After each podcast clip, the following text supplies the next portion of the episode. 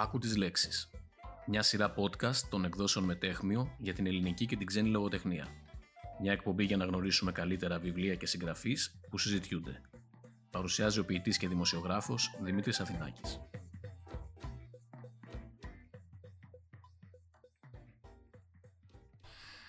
Χαίρετε και αγαλιάστε. Καλώς ήρθατε στο δεύτερο επεισόδιο του Άκου τη Λέξη της νέας σειράς podcast των εκδόσεων Μετέχμιο. Για άλλη μία Παρασκευή είμαστε εδώ.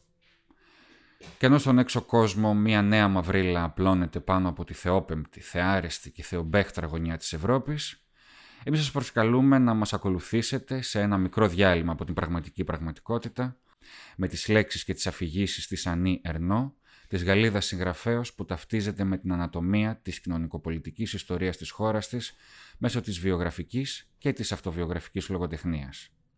Δύο βιβλία της, «Ο τόπος» και «Το μια γυναίκα», κυκλοφορούν ήδη από τις εκδόσεις Μετέχμιο σε μετάφραση της Ρίτας Κολαίτη. Γεννημένη το 1940 στο Ιβετό της Νορμανδίας, η Ανή Ερνό είναι μία από τις σημαντικότερες σύγχρονες Γαλλίδες συγγραφείς. Έχει λάβει πλήθος διακρίσεων για το πλούσιο πεζογραφικό της έργο, στο οποίο ξεχωριστή θέση κατέχει η αυτοβιογραφία της για κάποιους το Magnum Opus της, με τίτλο «Τα χρόνια», που είχε κυκλοφορήσει στα ελληνικά το 2008 και θα ξανακυκλοφορήσει σε νέα αναθεωρημένη μετάφραση της Τρίτας Κολέιτη από τις εκδόσεις Μετέχμε. Μεταξύ άλλων, τιμήθηκε με το βραβείο Μαργκερίτ Γιουρσενάρ για τη συνολική της συνεισφορά στα γράμματα, ενώ ήταν υποψήφια για το Man Booker International το 2019. Γόνος οικογένειας εργατών και μικροαστών, ήταν η πρώτη στην οικογένειά της που κατάφερε να σπουδάσει, αφού φίτησε στα πανεπιστήμια της Ρουέν και του Μπορντό. Δίδαξε στη μέση εκπαίδευση και στο κέντρο εξαποστάσεως διδασκαλίας της Γαλλίας, ενώ άφησε στη μέση και ένα διδακτορικό πάνω στο έργο του Μαριβό. Με το πρώτο της έργο, το Les Armoires Vide, τα άδεια ντουλάπια, να εκδίδεται το 1974, τα βιβλία της Ανή Ερνό διδάσκονται ήδη στα γαλλικά σχολεία. Τα έργα της συγκεράζουν τις ιστορικές και συλλογικές συνθήκες και εμπειρίες με τις προσωπικές και σε αυτό το πλαίσιο έχει γράψει για την κοινωνική πρόοδο των γονιών της, για την εφηβεία, τον γάμο της, το πάθος της με έναν Ανατολικό Ευρωπαίο, την αποβολή της και τον καρκίνο του στήθους, τον θάνατο των γονέων της, που είναι και τα βιβλία που θα μας απασχολήσουν σήμερα. Στο βιογραφικό της διαβάζουμε ότι σε ένα τηλεοπτικό πορτρέτο που είχε ετοιμάσει το 2000 για το Γαλλικό Υπουργείο Πολιτισμού ο Τίμωθη Μίλλερ, η Ανή Ερνό αναφέρει τα δύο στοιχεία στη γραφή της. Αφενός, αυτό της κοινωνικής ανισότητας, της τομής ανάμεσα στον οικογενειακό κοινωνικό της χώρο και στον κόσμο των γραμμάτων που διάλεξε να ακολουθήσει η ίδια και αφετέρου της ανδρικής κυριαρχίας. Μακριά από οτιδήποτε θα μπορούσε να είναι προϊόν της φαντασίας, αναζητά την πραγματικότητα μέσα από τις αναμνήσεις, τις αισθήσεις και τα συναισθήματά της, είτε πρόκειται για συναισθήματα κοινωνικής ντροπής, είτε πάθους.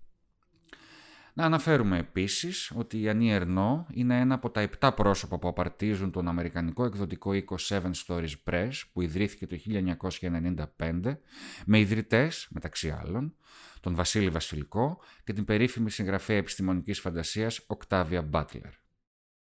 Στο σημερινό μας επεισόδιο θα πούμε δύο λόγια για τα δύο βιβλία της Ανία Ερνό που κυκλοφορούν από τις εκδόσεις Μετέχμιο, «Τόπος και μια γυναίκα», που μαζί με το πάθος, μεταφρασμένο στα ελληνικά το 1995 από τον Χάρη Παπαδόπουλο και τις εκδόσεις Χατζηνικολή, έχουν ενταχθεί στην ειδική λίστα των New York Times με τα αξιοσημείωτα βιβλία. Θα διαβάσουμε ορισμένα χαρακτηριστικά αποσπάσματα, θα κουβεντιάσουμε με τη μεταφράστρια των βιβλίων Ρίτα Κολαΐτη για τη μετάφραση και φυσικά για την Ανή Ερνό, την ιστορία και τη λογοτεχνία της. Θα ακούσουμε τη συγγραφέα Σοφία Νικολαίδου που έγραψε το προλογικό σημείωμα για τον τόπο να μιλάει για το βιβλίο, αλλά και τη Μαριαλένα Σπυροπούλου που έγραψε το προλογικό σημείωμα για το μια γυναίκα. Στο σημείο αυτό όμως, να καλωσορίσουμε στα μικρόφωνα των εκδόσεων Μετέχμιο τη Ρίτα Κολαΐτη, μία ακόμα Απόστολο των Εθνών, όπως συνηθίζει ένας παλιός φίλος να ονομάζει τους λαμπρούς μεταφραστές. Αγαπητή Ρίτα Κολαΐτη, καλώς ήρθες και ευχαριστούμε πολύ. Καλώς σας βρήκα. Εγώ ευχαριστώ Δημήτρη πολύ για την πρόσκληση, τιμητική πραγματικά για μένα, γιατί σε εκτιμώ ιδιαίτερα. Εντάξει, να μην αρχίσω να λέω εγώ πόσο σε εκτιμώ και λοιπά και τι θαυμασμό διατηρώ για το έργο που έχεις κάνει μέχρι στιγμής. Η έγκλειστη ζωή πώς πάει για να μεταφραστεί; Δεν αλλάζει πολλά, ε. Όχι, δεν μπορώ να πω ότι με ενοχλεί ιδιαίτερα, γιατί μεταφράζω περισσότερο και διαβάζω περισσότερο. Απλά μου λείπουν ε, οι φίλοι μου, ένα μπαρ το βράδυ, οι κουβέντες με τρίτους, αλλά γενικά δεν έχω πρόβλημα. Ας ελπίσουμε ότι θα επανέλθουμε σε μια κάποια κανονικότητα ή σε κάποιο μέρος αυτής σύντομα και ας αρχίσουμε λίγο την κουβέντα μας για την uh, Ανή Ερνό με τα βασικά, όπως λέω. Πώς ήταν η πρώτη φορά τότε, το μακρινό, πολύ μακρινό 2008, που είχες πιάσει, ας πούμε, στα χέρια σου το πρώτο της βιβλίο, που δούλεψες, ας πούμε; Εγώ με την, την Ερνό τη γνώρισα σαν συγγραφέα δεκαετία του 80 ε, μαγεύτηκα και κάποτε και ονειρευόμουν κάποτε να τη μεταφράσω. Όταν λοιπόν ξεκίνησαν τη σειρά της σύγχρονης λογοτεχνίας οι εκδόσεις Πάπυρος, τους πρότεινα τα χρόνια, το δέχτηκαν αμέσως, ε, αλλά το πιο φοβερό για μένα ήταν όταν παρέδωσα τη μετάφραση μετά από λίγες μέρες με πήρε η Ειρήνη Πουρνάρα και μου λέει «Τι μας έκανες» Λέω «Τι έκανα» Κλαίγαμε όλοι λέει με αυτό το βιβλίο. Γιατί το βιβλίο πέρα από μια τυχογραφία εποχής αρχίζει από τα πρώτα μεταπολεμικά χρόνια και φτάνει μέχρι τις παραμονές του Σαρκοζή στην εξουσία είναι διαποτισμένο από τόσο έντονες εικόνες είναι σαν να είναι τα δικά μας βιώματα δηλαδή. Και αυτό είναι το μεγαλείο της γραφής της Ερνό. Είναι σαν μια εθνογράφος της μνήμης, του βιώματος. Η γραφή της φαινομενικά είναι πάρα πολύ απλή. Αλλά έχει τέτοιο βάθος και εδώ είναι η δυσκολία της μετάφρασης των βιβλίων της Ερνό. Μήπως παρασυρθεί ο μεταφραστής από την απλότητα είναι λόγος χωρίς πιοριτούρες. Αφε, μείνει σε αυτό και δεν παρασυρθεί από το βαθύτερο νόημα που αυτή είναι η ουσία του, του βιβλίου, των βιβλίων της. Η Ερνό στην Ελλάδα εγώ περίμενα ότι θα, είναι, θα έχει πολύ μεγαλύτερη επιτυχία. Ίσως τώρα με το comeback που κάνουμε εδώ στο Μετέχμιο τη γνωρίσει. Γιατί τα έργα της είχαν βγει αποσπασματικά. Έχει γράψει πάρα πολλά βιβλία, ολιγοσέλιδα όλα, αλλά τόσο μεστά και ακριβώς αυτή η οικονομία κάνει το βιβλίο πιο ουσιαστικό. Δηλαδή πολλοί συγγραφείς έχουν γράψει για το θάνατο των γονιών τους. Είναι ένα ευρέως γνωστό θέμα στη λογοτεχνία. Η Ερνό όμως αφιερώνει δύο λιγοσέλιδα βιβλία, ένα για τον πατέρα και ένα στη μάνα και εκεί είναι όλη η ζωή. Όλη η ζωή της Γαλλίας της εποχής όμως. Είναι ένα είδος, αν μπορώ να το πω, αυτοκοινωνικό βιογραφικό. Ε, θέλω να πω κάτι για τον τιτλο Στα γαλλικά το «Μια γυναίκα» είναι «infâme» για τον πατέρα δεν έβαλε το αντίστοιχο ανώμα, έβαλε λαπλάς που είναι μία διφορούμενη λέξη στα γαλλικά. Σημαίνει το μέρος, τον τόπο, αλλά σημαίνει και τη θέση που έχει κάποιος στην κοινωνία, στην οικογένειά του. Εγώ επέλεξα, είναι δηλαδή σαν να θέλει, δίνει τον πατέρα σύμβολο του τόπου που μεγάλωσε και συνάμα του αποδίδει τη θέση που του αρμόζει. Εγώ το βρήκα αυτό εκπληκτικό. Εννοείς τη θέση που του αρμόζει στη δική της ζωή, ότι είναι σαν ένας τόπος αναφοράς ας πούμε. Και τη θέση που του αρμόζει ας πούμε κοινωνικά, γιατί αυτός ο άνθρωπος είχε μία αίσθηση ταπεινότητας από την οποία δεν ξέφυγε ποτέ. Θεωρούσε τον εαυτό του ας πούμε παρακατιανό και ότι δεν έχει τη δυνατότητα ούτε κοινωνικά ούτε ε, πνευματικά να ανέβει Ζούσε πάντα στη σκιά μιας δυναμικής γυναίκας. Βέβαια το ότι ονόμασε το βιβλίο ε, για τη μητέρα της μια γυναίκα της δίνει ίσως και ένα λίγο πιο οικουμενικό χαρακτήρα ή αντιθέτως το, το, το απλοποιεί και λέει μια γυναίκα. Όχι, εγώ πιστεύω ότι της δίνει μια οικουμενικότητα με την έννοια ότι αυτή η γυναίκα αγράμματη, αλλά με, μια με ένα φοβερό ζήλο για τη μάθηση. Δεν είναι τυχαίο ότι πήγαινε με την κόρη της στα μουσεία και ξεφύλιζε τα βιβλία παρόλα που δεν τα καταλάβαινε γιατί λέει κάπου πολλές φορές μες στο βιβλίο ότι διάβαζε λαϊκές εφημερίδες και λαϊκά περιοδικά.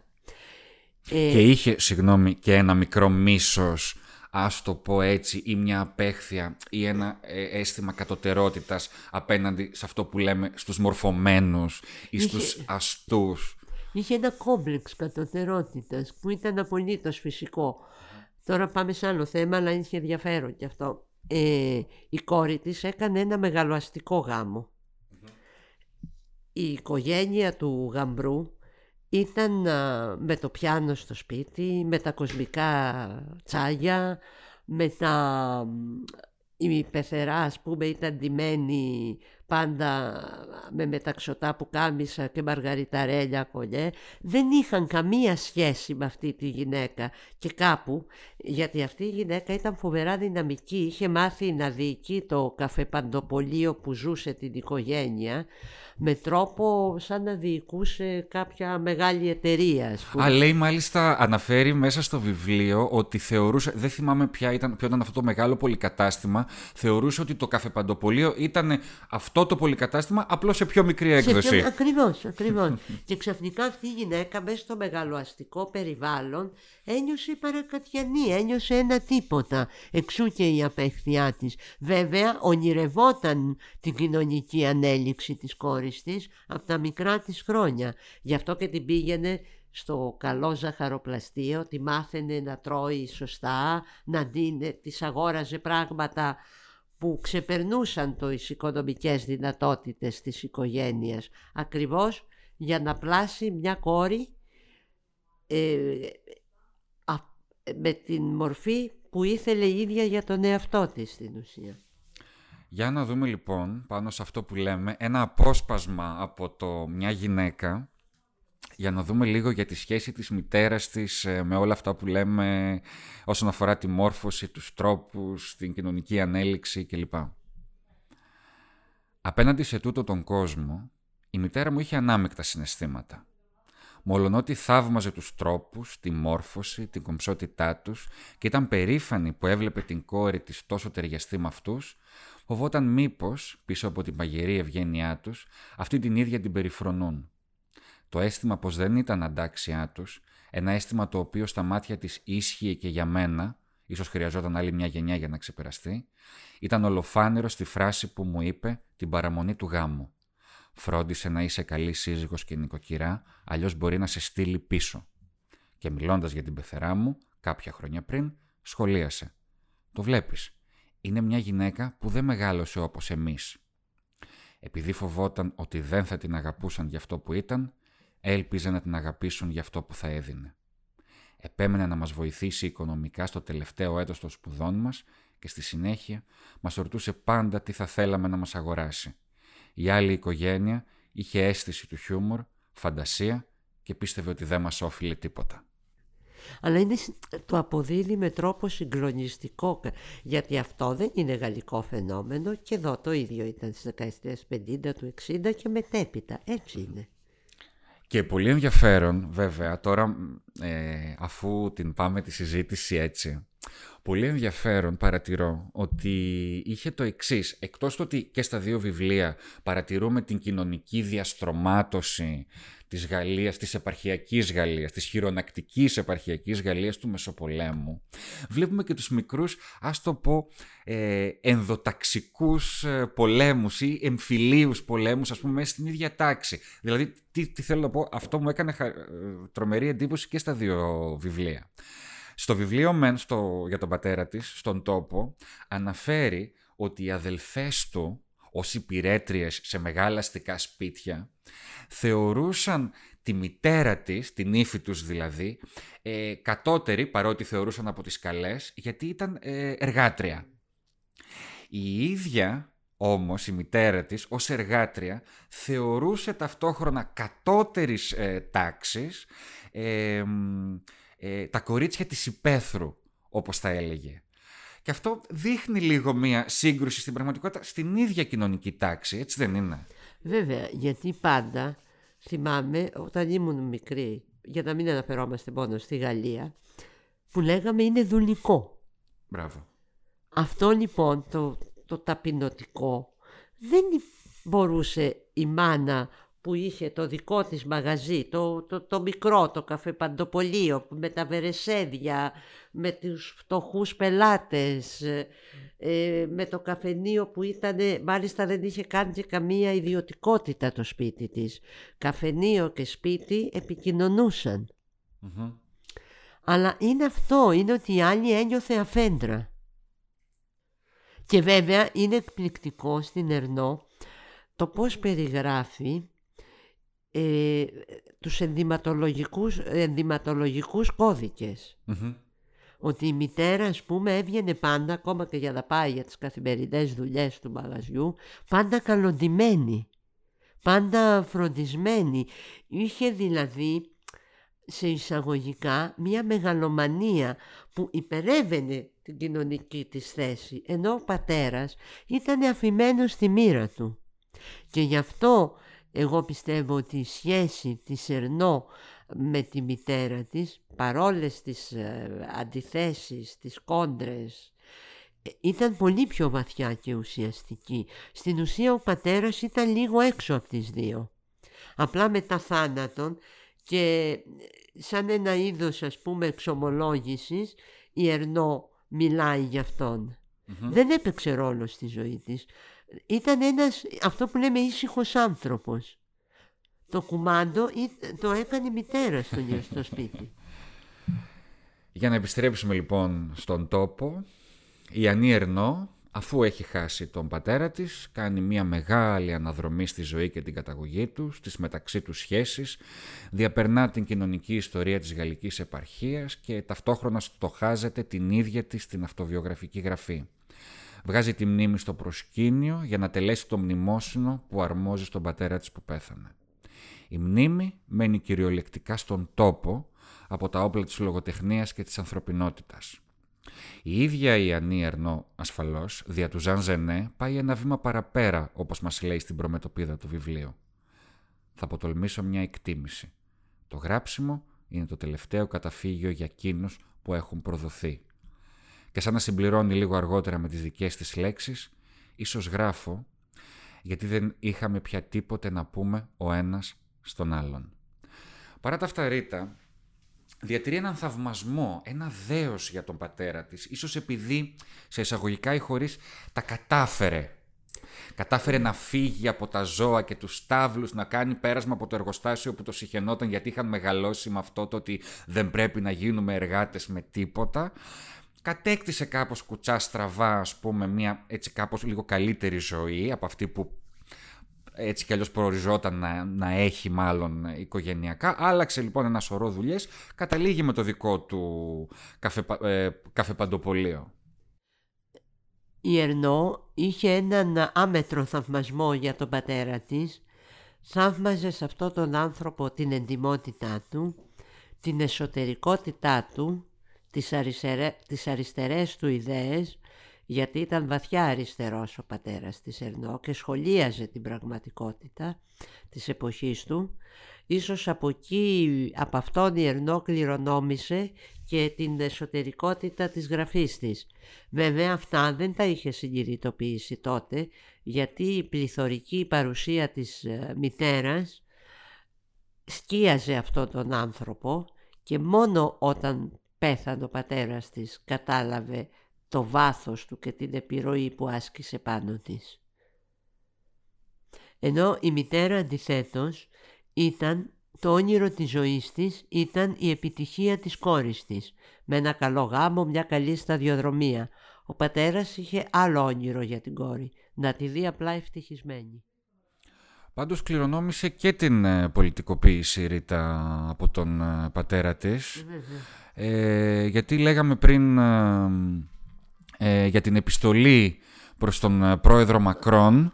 Η Ερνό είναι ένα βαθιά πολιτικοποιημένο άτομο και στην προσωπική της ζωής και, στην, και σαν συγγραφέας και μάλιστα συμμετείχε ενεργά στην πρωτοβουλία ε, των εκδόσεων Γκαλιμάρ που εξέδωσαν μια σειρά με τον τίτλο «Tracts, φυλάδια» όπου μεγάλοι συγγραφείς απευθύνονται στον πρόεδρο Μακρόν με θέμα τον φιλελευθερισμό, τη φτώχεια και την εξαθλίωση που παρατηρείται σε κάποια σημεία της Γαλλίας. Η Ερνό έστειλε ένα συγκλονιστικό κείμενο το οποίο το δημοσιεύτηκε, το έχω μεταφράσει για την εφημερίδα των συντακτών. Σε αυτό το σημείο ας ακούσουμε τη Σοφία Νικολαίδου και αυτό που έχει να μας πει για το βιβλίο. Δύο λόγια για το βιβλίο της Ερνό «Ο τόπος».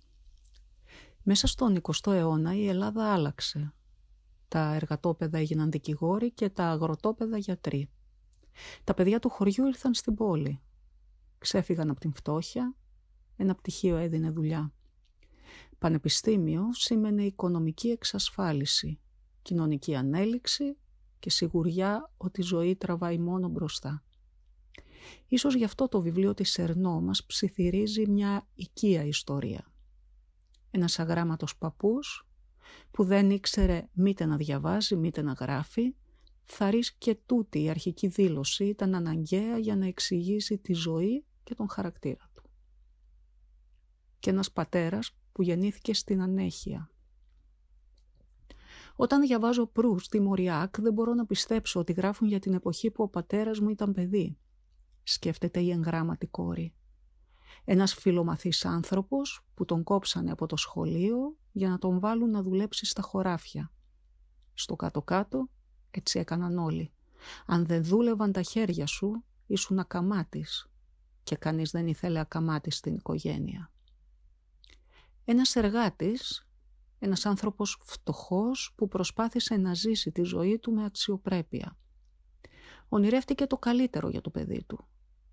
Προσπάθησε να ανέλθει, αλλά τσακίστηκε.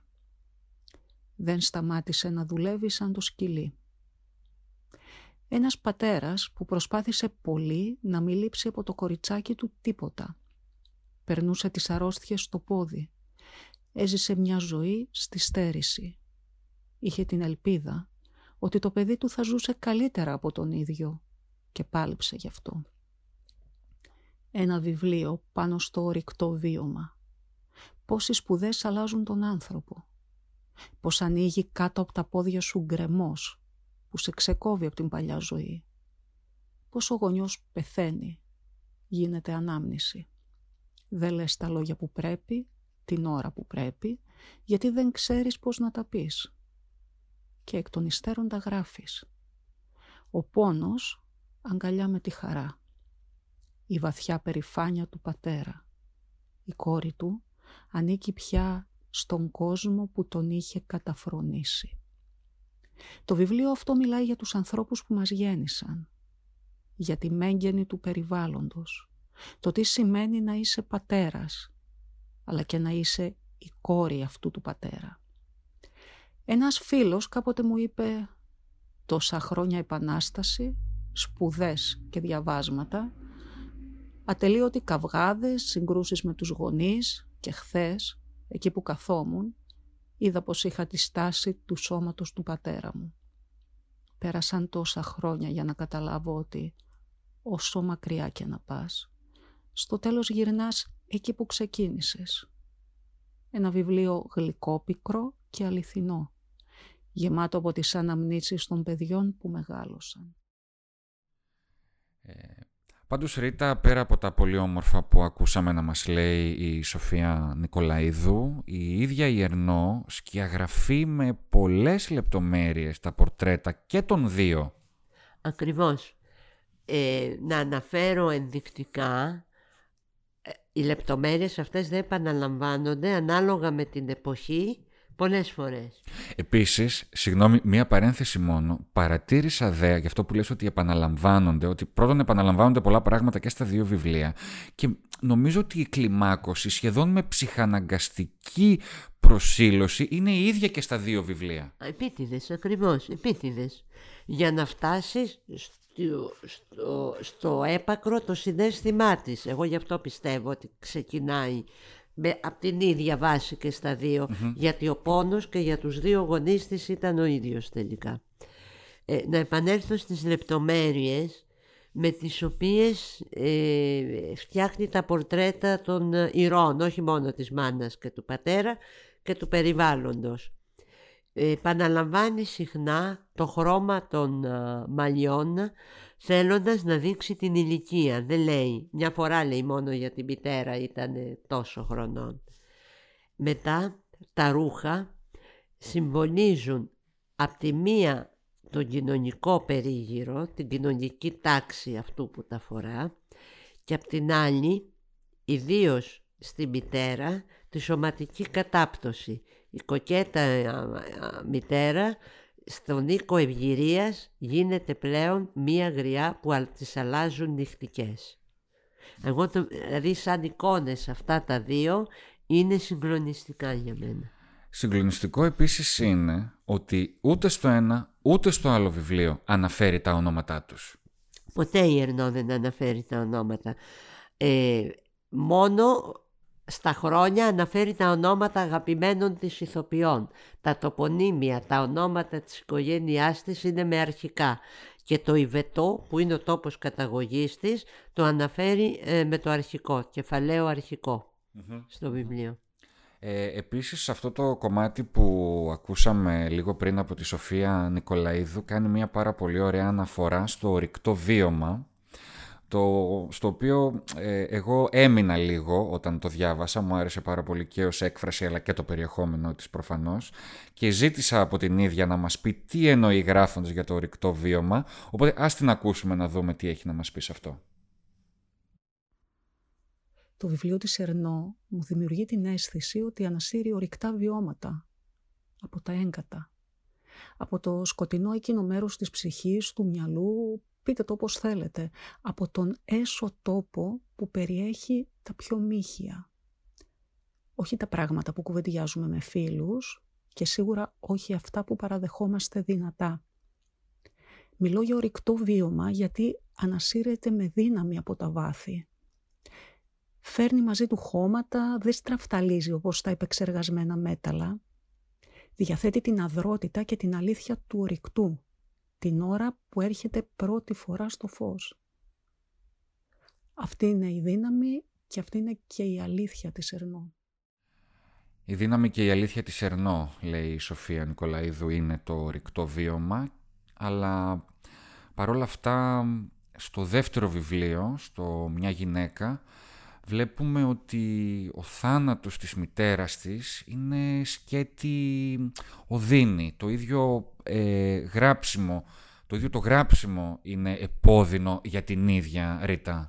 Είναι επώδυνο, γιατί επειδή το έχω βιώσει κι εγώ με τη μητέρα μου, που πέθανε με παρόμοιες συνθήκες, καταλαβαίνω ότι αυτό που συγκλώνησε την Ερνό και τον καθένα είναι η σωματική κατάπτωση της μητέρας η, και η πνευματική συνάμα. Δηλαδή ότι αυτή η δυναμική γυναίκα που διαφέντευε τη ζωή της κόρης της στην ουσία ήταν ένα κουβάρι πάνω σε ένα κρεβάτι. Αυτό την τζάκισε εδώ του πατέρα, ο θάνατος, ήταν πιο ήπιος αν μπορεί να υπάρχει, αν μπορώ να το πω έτσι. Έπαθε ένα έμφραγμα, δεν πήγε, έμεινε λίγες μέρες, μετά έφυγε. Της μάνας όμως ήταν οδυνηρό το τέλος.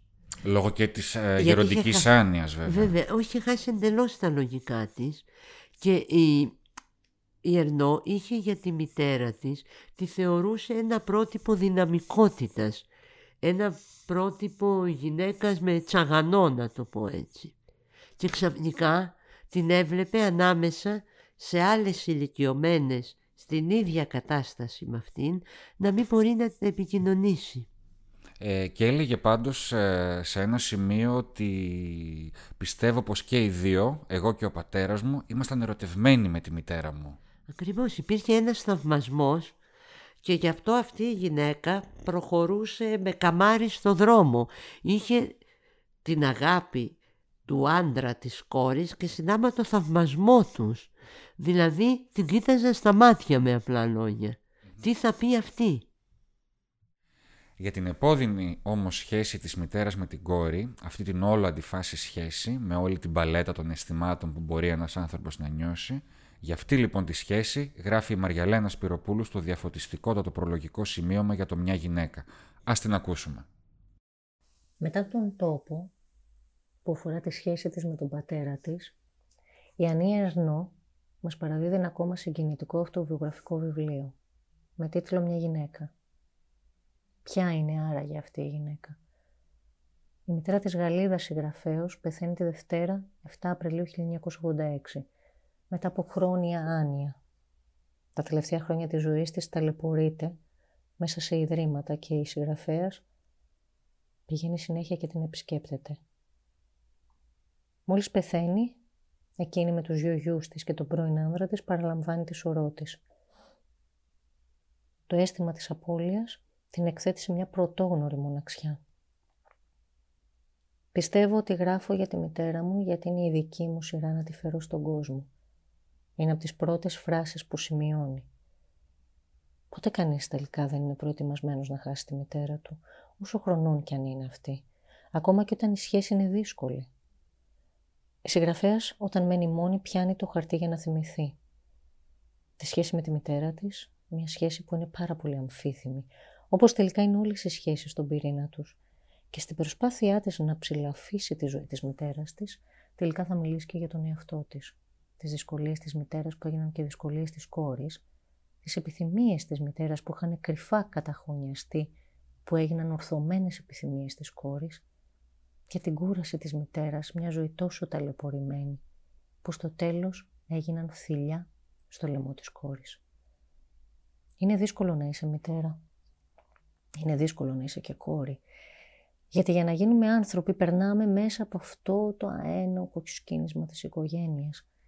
Αναζητώντας εναγωνίως τη δική μας θέση στον κόσμο τελικά. Αναζητώντας αυτό που λέμε, την υποκειμενικότητά μας. Η Ερνό θυμάται τη μητέρα της με σπαρακτικό τρόπο. Βήμα-βήμα, στιγμή-στιγμή. Η ζωή της ήταν δύσκολη. Θα μπορούσαμε να πούμε ότι η προσφορά της στα γαλλικά γράμματα είναι αυτή ακριβώς. Ότι προέρχεται από μια ταπεινή ταλαιπωρημένη οικογένεια. Οι γονείς της ήταν αγρότες της υπαίθρου και κατόπιν μικροέμποροι. Όλη της τη ζωή την πέρασε στριμωγμένη στο παντοπολείο της μητέρας της. Στη Γαλλία, όπου οι κοινωνικές τάξεις είναι διακριτές, η Ερνό μετά το Δεύτερο Παγκόσμιο Πόλεμο δίνει μια σκληρή μάχη, τη μάχη της με τα γράμματα, για να κατακτήσει μια θέση σε έναν ελιτίστικο κόσμο, όπου η γνώση είναι ταξική. Καθώς αναμετρέται με τα θηρία της γνώσης, παλεύει και με το περιβάλλον της, με τα θηρία που έχει αφήσει πίσω της. Όσο κοιτάει τη μητέρα της, σκέφτεται ότι και εκείνη και ο πατέρας της ήταν ερωτευμένοι με εκείνη. Καθώς γράφω, τη βλέπω άλλοτε ως καλή, άλλοτε ως κακή. Με τις φράσεις αυτές η Ερνό αναδεικνύει το πόσο δύσκολο είναι τελικά για τη γυναίκα να βρει τη σεξουαλικότητά της. Αυτό τον αμφισεξουαλικό ειδipόδιο και μαζί όλη τη δύναμη της κλινικής θεωρίας. Η μητέρα είναι για όλους τους ανθρώπους το πρώτο ερωτικό αντικείμενο. Είτε είναι αγόρι είτε κορίτσι. Οι γυναίκες έχουν μια επιπλέον δυσκολία, γιατί είναι ψυχικά ερμαφρόδιτες, ίσως τελικά και γι' αυτό και τόσο ανθεκτικές. Έχουν πολύ ισχυρές ταυτίσεις και με τη μητέρα και με τον πατέρα. Η μητέρα πάντοτε είναι καλή και κακή. Πέρα από την ατομική ιστορία του καθενός, η μητέρα πρέπει να είναι και κακή στο βίωμα της κόρης. Αλλιώς δεν θα την εγκαταλείψει ποτέ. Και θα διατρέχει πάντοτε το κίνδυνο να μην βρει τη δική της ταυτότητα ως γυναίκα. Να μην μπορεί ποτέ να την ξεπεράσει. Η μητέρα της συγγραφέα βιώνεται ως μια γυναίκα που έχει περισσότερες ποιότητες και προδιαγραφές από τον πατέρα. Ο πατέρας είναι πιο απλός, πιο κατανοητός, πιο ευθύς. Η μητέρα πιο σύνθετη, πιο απαιτητική. Δεν έζησε όμως εύκολη ζωή. Και όπως όλες οι κόρες βλέποντας τη μητέρα φαντάζονται τι ζωή θέλουν να ζήσουν. Η κόρη αυτή δεν ήθελε να ζήσει τη ζωή της μητέρας της. Η μητέρα της ήταν αφοσιωμένη σε ένα έργο ζωής, στο παντοπολείο. Οι πελάτες έρχονταν πρώτοι, εκείνη έρχονταν δεύτερη. Έκανε τη δική της επανάσταση απέναντι σε αυτό και η μητέρα το έβλεπε αυτό. Είναι δύσκολο για κάθε άνθρωπο να βλέπει την αμφισβήτηση στα μάτια του παιδιού του. Αυτή η μάχη έχει επιπτώσεις σεξουαλικότητα της κόρης. Εκεί συγκρούεται η παλιά με τη νεότερη γενιά. Πώς μία μητέρα έχει καταπιέσει τη δική της λίμπιντο και τώρα βλέπει ότι η δική της κόρη ξεσπαθώνει. Επιτίθεται. Διεκδικεί. Η μάνα που έχει πνίξει τη γυναίκα μέσα της δεν αντέχει να βλέπει την κόρη που θέλει να πετάξει. Και η κόρη χρησιμοποιούσε ένα πολύ ισχυρό φαλικό σύμβολο, τη γνώση για να πετάξει. Μπροστά στην απώλεια της μητέρας, η Ερνό επιλέγει να κεντήσει με λέξεις την τελευταία φορά που συναντιέται με τη μητέρα της. Την κοιτάζει, την παρατηρεί. Βλέπει πώς έχει ολοκληρωθεί ο κύκλος της ζωής. Με τη μάνα που την έθρεψε και έγινε στο τέλος βρέφος, για να τη θρέψει και εκείνη. Κλείνει ο κύκλος τους. Της άρεσε να προσφέρει σε όλους περισσότερα από όσα έπαιρνε. Σκέφτεται. Αναλογιζόμενη το δικό της δρόμο, τη δική της πορεία μέσα στα γράμματα, λέει «Μήπως και το γράψιμο δεν είναι ένας τρόπος προσφοράς» Η Ανή Ερνό, το outsider της γαλλικής διανόησης, μεταφέρει το ψυχικό της στίγμα στο βιβλίο της, ενδεχομένως και στη ζωή. Ευτυχώς στη γραφή, το στίγμα, το τραύμα, η απώλεια δεν παραμένουν κοιλίδες, αλλά διακρίνουν την ξεχωριστή υπογραφή του δημιουργού.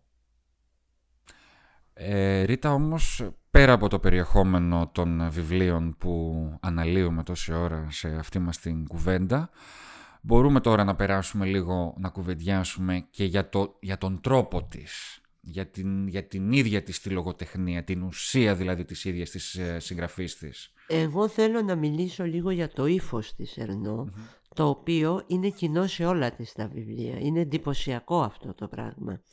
Δηλαδή η Ερνό δεν χρησιμοποιεί ούτε τεχνάσματα, ούτε μεταφορές, ούτε καλολογικά στοιχεία. Είναι σαν να είναι μια συγγραφέας σκηνοθέτης.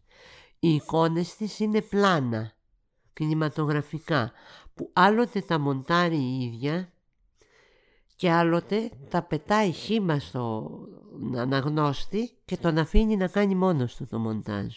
Εγώ αυτό το βρίσκω μεγαλοφιές. Και μέσα από αυτό αυτή την πληθώρα των εικόνων, οι οποίες είναι όλες μαγικές πρέπει να πω, ο αναγνώστης προβάλλει το δικό του βίωμα. Δηλαδή όταν διαβάζεις ένα βιβλίο της Ερνό νιώθεις ότι και εσύ έχεις ζήσει αυτά τα πράγματα.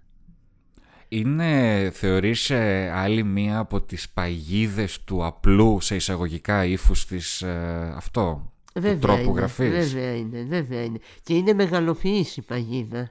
Γι' αυτό και η Ερνό έχει παθιασμένους αναγνώστες. Γιατί ακριβώς τους τραβάει. Δεν υπάρχει ιστορία στα βιβλία της Ερνό.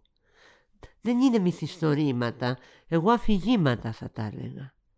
Και, το, και τα χρόνια δεν είναι μυθιστόρημα όπως κακώς το χαρακτηρίζουν. Είναι μια τυχογραφία εποχής, ένα αφήγημα με σκόρπιες εικόνες. Να πω μόνο ένα παράδειγμα. Εκεί που μιλάει για μια ταινία που την ε, συμπάδεψε στην εφηβεία της, γιατί λάτρευε το σινεμά και την πήγαινε η μητέρα της σινεμά, ε, ξαφνικά στις, δεν υπάρχουν παράγραφοι, υπάρχουν σκόρπιες φράσεις. Ξαφνικά από κάτω σου μιλάει για τον Ντεγκόλ στην Αλγερία ακριβώς από κάτω για τον εραστή που την παράτησε και την οδύνη του χωρισμού. Όλο αυτό το πράγμα λοιπόν είναι ένα παλίμψιστο. Ε, παλίμψιστο της μνήμης κυριολεκτικά. Ε, είναι μια άναρχη γραφή που βέβαια πρέπει να έχεις φοβερό ταλέντο για να, μην, για να το ελέγξεις αυτό το υλικό έτσι. Εγώ τη θεωρώ μεγαλοφυΐος προς αυτό. Και για τους ακροατές και αναγνώστες έχεις να δώσεις ε, μια αναγνωστική οδηγία με ποιο από τα δύο βιβλία ας πούμε να αρχίσουν καλύτερα; Εγώ θα άρχιζα από το βιβλίο της μητερας Γιατί είναι, επειδή είναι γυναίκες και δύο και η μητέρα είναι πιο ισχυρή προσωπικότητα, είναι πιο χαρακτηριστικό της Ερνό. Αν πρέπει να πω ότι και, για τα, και στα δύο βιβλία τα πρόσωπα είναι κοινά, οι καταστάσεις είναι κοινές, τα αισθήματα είναι κοινά. Δηλαδή είναι σαν να είναι το ένα βιβλίο μέσα στο άλλο. Ας κλείσουμε λοιπόν ε, αυτό το επεισόδιο για την Ανή Ερνό με τα δικά της λόγια. Τούτο το βιβλίο δεν είναι βιογραφία ούτε μυθιστόρημα. Ίσως είναι κάτι ανάμεσα στη λογοτεχνία, στην κοινωνιολογία και την ιστορία. Και μόνο όταν η μητέρα μου, που γεννήθηκε σε ένα δεσποτικό περιβάλλον από το οποίο ήθελε να ξεφύγει, έγινε ιστορία, άρχισα κι εγώ να νιώθω λιγότερο μόνη και παράτερη σε έναν κόσμο όπου δεσπόζουν λέξεις και ιδέες, ο κόσμος στον οποίο, εκπληρώνοντας την επιθυμία της, ανήκα. Δεν θα ακούσω ποτέ πια τον ήχο της φωνής της. Και ήταν η φωνή, τα λόγια, τα χέρια, οι κινήσεις της, ο τρόπος που γελούσε και βάδιζε, αυτά που ένωναν τη γυναίκα που είμαι τώρα με το παιδί που ήμουν κάποτε.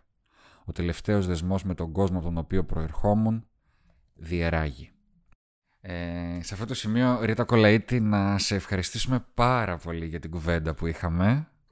Εγώ ένα μεγάλο ευχαριστώ, πολύ μεγάλο. Στο Ιπανιδίν είμαι σίγουρος ότι θα τα ξαναπούμε. Εννοείται. Να ευχαριστήσουμε βεβαίως τη Σοφία Νικολαίδου και τη Μαριαλένα Σπυροπούλου, αλλά και βέβαια εσάς που μας ακούτε. Και κάπου εδώ το δεύτερο επεισόδιο του Άκου της Λέξης από τη σειρά podcast των εκδόσεων με τέχνιο φτάνει στο τέλος του. Ραντεβού σε δύο Παρασκευές. Ωστότε, να θυμάστε πάντοτε ότι οι λέξεις είναι εδώ και μας περιμένουν να τις διαβάσουμε, να τις γράψουμε ή να τις ακούσουμε. Γεια σας.